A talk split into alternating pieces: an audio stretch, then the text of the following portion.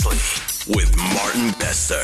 A number of people have been killed and others have been critically injured in a gas tanker explosion in Boksburg. As a result of the explosion, the rail infrastructure and the rail overbridge was left completely destroyed. Amongst the deceased are also children. You know, it's even worse on the eve of Christmas. So many people have passed away. The death toll still remains at 15 at this stage. Just as I walked around the corner, that's when the explosion happened. For me, it was by God's grace. Otherwise, few seconds, me and my children were going to die. Jacaranda FM cares.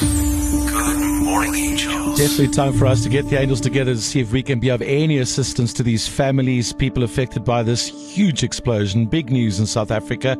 Uh, happened last year, 24th of December, day before Christmas, Christmas Eve. Can you believe it? And, and here in studio to help us tell the story is Namritha uh, Sasanka from Hope SA Foundation. Thank you for your time and thank you very much for joining us. I know you've been incredibly busy.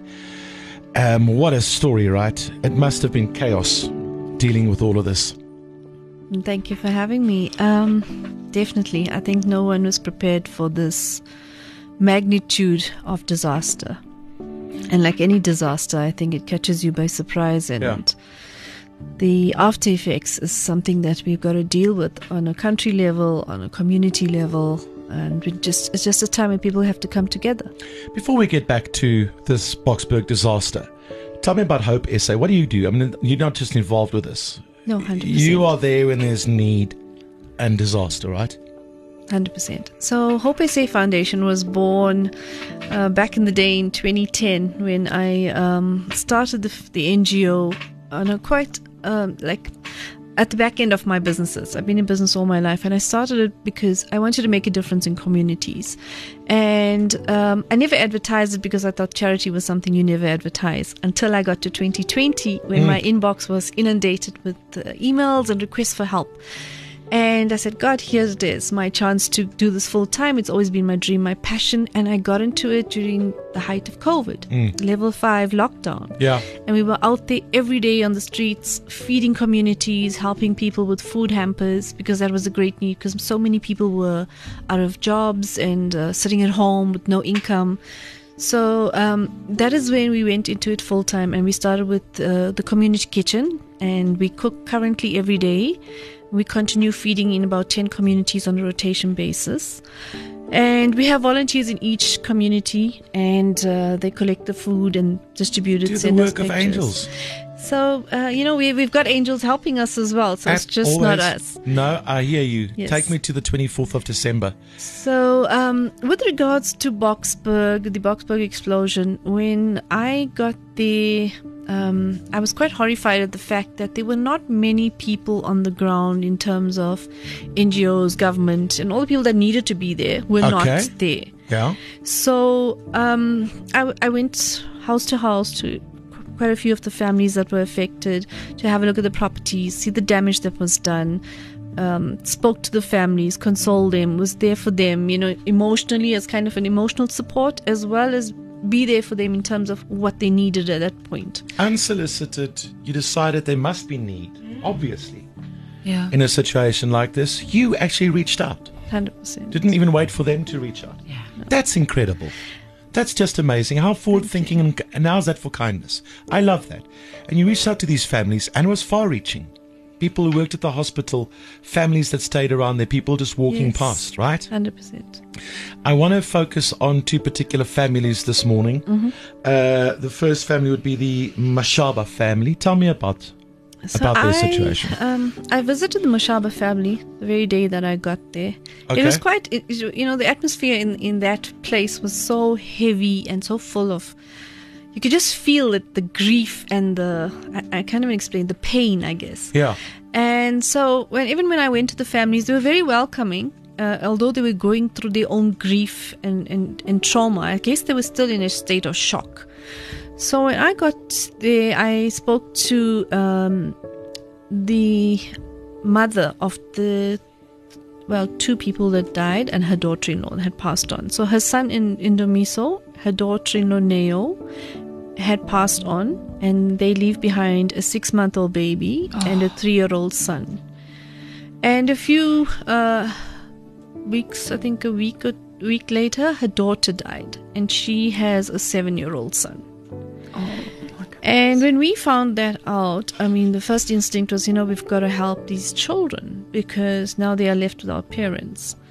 So we went in and we s- gathered some people, and you know, I went onto Facebook and I was, you could see I was so distraught by what I had seen, you know, amongst all the families there.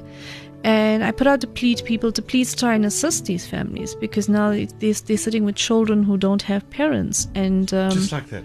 just like that. One day. And uh, we had people come forward, assist us with baby baby food, baby supplies, baby clothes. You know, community has come together, Sure. and um, we, we've we've assisted them with as much supplies as we could. Who's got the kids now?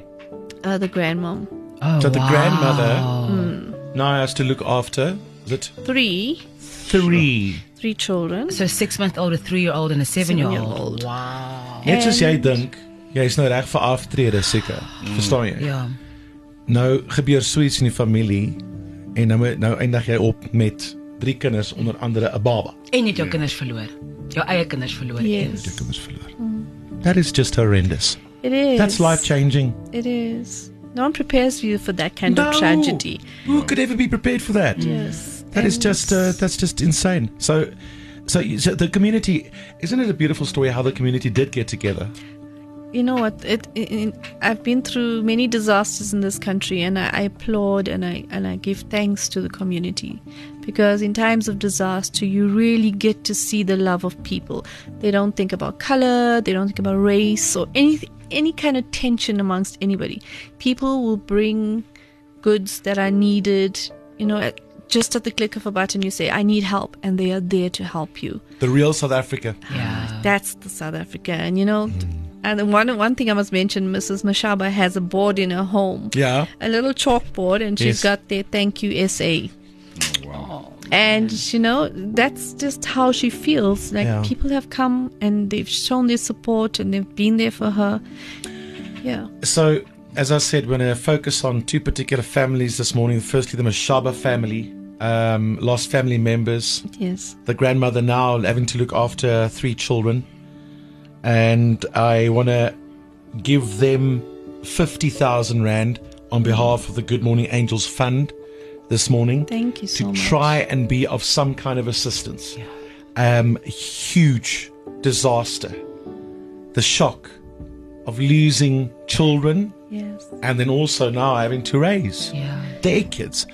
What a story. So, That's Mashaba family, amazing. if you happen to be listening this morning or someone who knows them, uh, that is on behalf of our listeners, Yes, the thank angels that keep our fun going.